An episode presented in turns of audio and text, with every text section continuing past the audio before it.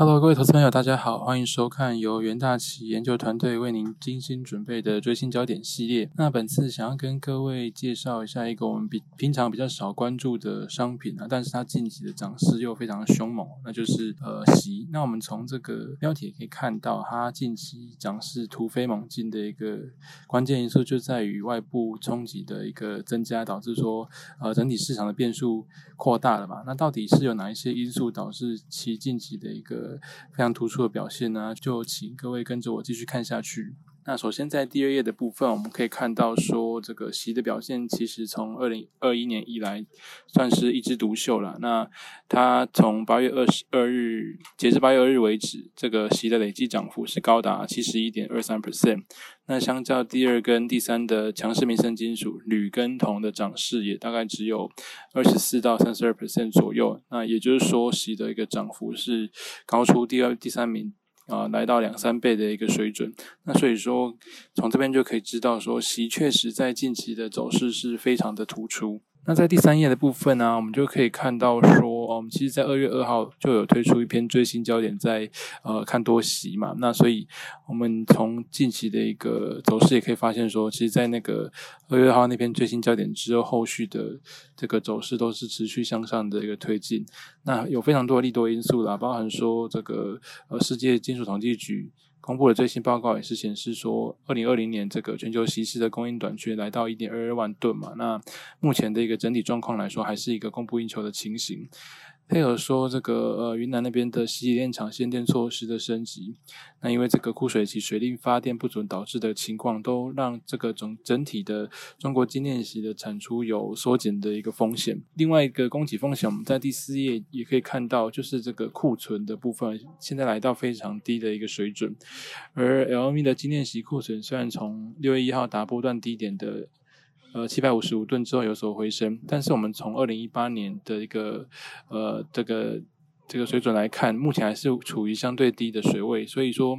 目前现货供给可以说是蛮紧张的。那席而席库存的去化也成为二零二零年以来的一个利基。那另外在中国的部分，上海今年席库存目前也是大概二零一八年以来平均库存六十一 percent 左右的水准。那所以在库存还是处于呃相对低档的情况之下，都有利息价的表现。在第五页的部分，我们可以看到啊，除了刚刚讲到的库存之外，呃，主要产地生产受到这个疫情的干扰，也是带动这个席价上冲的一个呃，在供给面的利多。那虽然说疫苗覆盖率是持续的一个提升，但是因为许多国家受到干扰嘛，那金链喜的一个第二跟第三大产地印尼跟缅甸，六到七月又再度的一个爆发，所以供给前景整体都是蒙上非常大的阴影。而印尼跟缅甸又是第二跟第三大的一个这个锡矿的产国。那虽然说中国目前看起来这个疫情还算是有控制住了，但是在第二跟第三大产国疫情爆发的一个情况之下，对于整个这个锡的供给前景都算是蛮不好的消息。好。那在第六页的部分，我们可以就分别来看一下这个缅甸跟印尼的目前的锡矿供应状况。而那中国是最大的一个精炼锡生产国嘛，不过缅甸又是中国最大的锡矿砂跟锡金矿的进口国。我们可以看到说，从下图，缅甸的首波疫情是二到三月的时候放缓，那中国自缅甸进口锡矿砂跟锡金矿的量也是有所回升，但是从七月开始，因为这个防疫措施可能导致生产效率下滑，都不利整体的这个锡矿供给。就会连带影响到中国的精炼锡产出啊。第七页的部分，除了缅甸之外，在印尼我们也可以看到，从下图就是印尼精炼锡出口下滑至大概四千一百四十三吨嘛，是月减将近三十六 percent，主要是受到首波疫情爆发的影响。那随着确诊人数下滑，三月精炼锡的出口又大幅的成长。不过从六月以来，因为调查变种病毒蔓延的关系，七月更是累计超过一百二十万人确诊。那所以这个全球第二大。锡矿产国的印尼，它的一个出口担忧加剧的情形之下，对于整个中国精炼锡的产出也是有一些风险存在。那除了刚刚提到的这个主要锡矿产国受干扰的风险之外，那中国的这个精炼锡产出的部分也受到一些冲击。最主要就是因为这个云南的电力吃紧的关系。那它在五月的时候，电力供应吃紧是受到枯水期的影响，发电量下滑。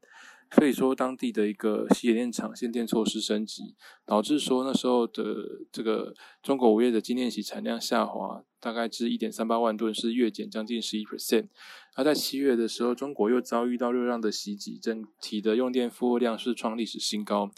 所以各个洗衣电厂也陆续收到控制负荷电量的一个要求，而针对这个部分，国际洗衣协会也是预期说，洗衣电厂可能将关闭二十天，然后并影响大概二两千吨的一个产能。除了这个供给的一些利多部分，我们从需求的角度来看，也可以知道说，呃，洗的这个利多不止供给这块，其实可以看待这个供给跟需求都是呃有非常多的利基存在，包含说这个目前这个全球今天洗量非常低的中国，它的一个这个。呃，在下下游的空调啊，跟洗衣机的这个洗的一个需求量都大幅增加，因为这个中国家电市场在疫情的冲击下是有相当强的一个韧性嘛。那配合说现在现代的一个网络零售的一个管道来刺激家电需求，也推动了高端产品的一个，或是说生活家电需求的一个成长，那都带动这个呃消费升级跟产业转型，连带影响到洗的一个需求。那从消费结构来看，洗焊料又是占五十趴的一个大宗嘛。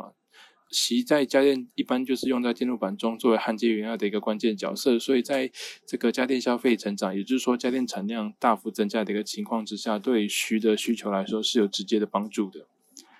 好，那在第十页我们可以看到，这个呃，除了刚刚提到的家电需求之外，这个高端产品，就是电子产业的一个火热，也是推动西的一个需求。那中国目前是全球晶片第一大的进口国，从这个中美贸易战开台以来，中国也慢慢朝向晶片自制的一个发展，都是持续推动中国的电子需求。而疫情驱使生活商业形态的一个改变之后啊，包含个人电脑、五 G 建设或是电动车等等。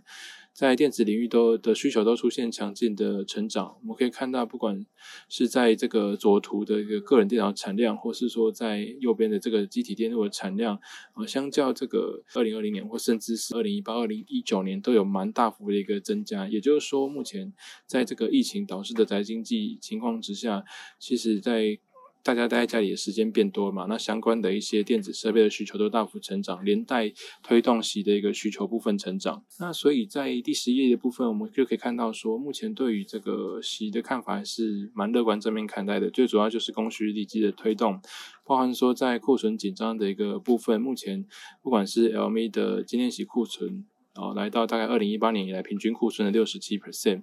或是说上海交易所的今天洗库存只有二零一八年以来平均库存的五十 percent。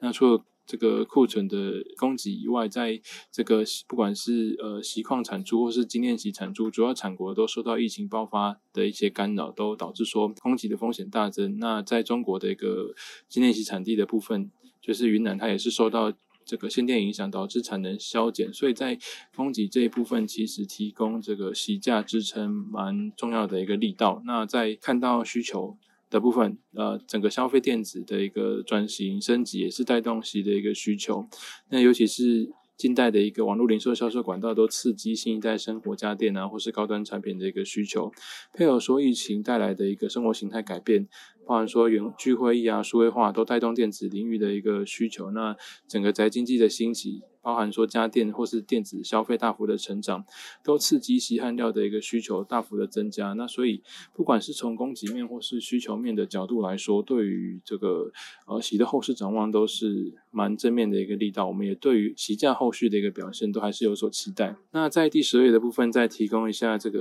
因为我们比较少讲到锡嘛，所以再提供它的合约价、合约规格供各位投资人、投资朋友参考。那它的一个合约规格一口大概是五公吨。因为它的价格比较高的关系啊，所以它的这个合约规格的这个量也比较小一点。那合约月份跟其他 LME 的金属一样，也是三个月远期合约或是指定的一个交割日期。那计价单位一样是每吨美元。那目前的这个保证金大概在一万六千两百五十美元左右的一个水准，占那个整体的一个契约市值比例大概将近九点三三 percent。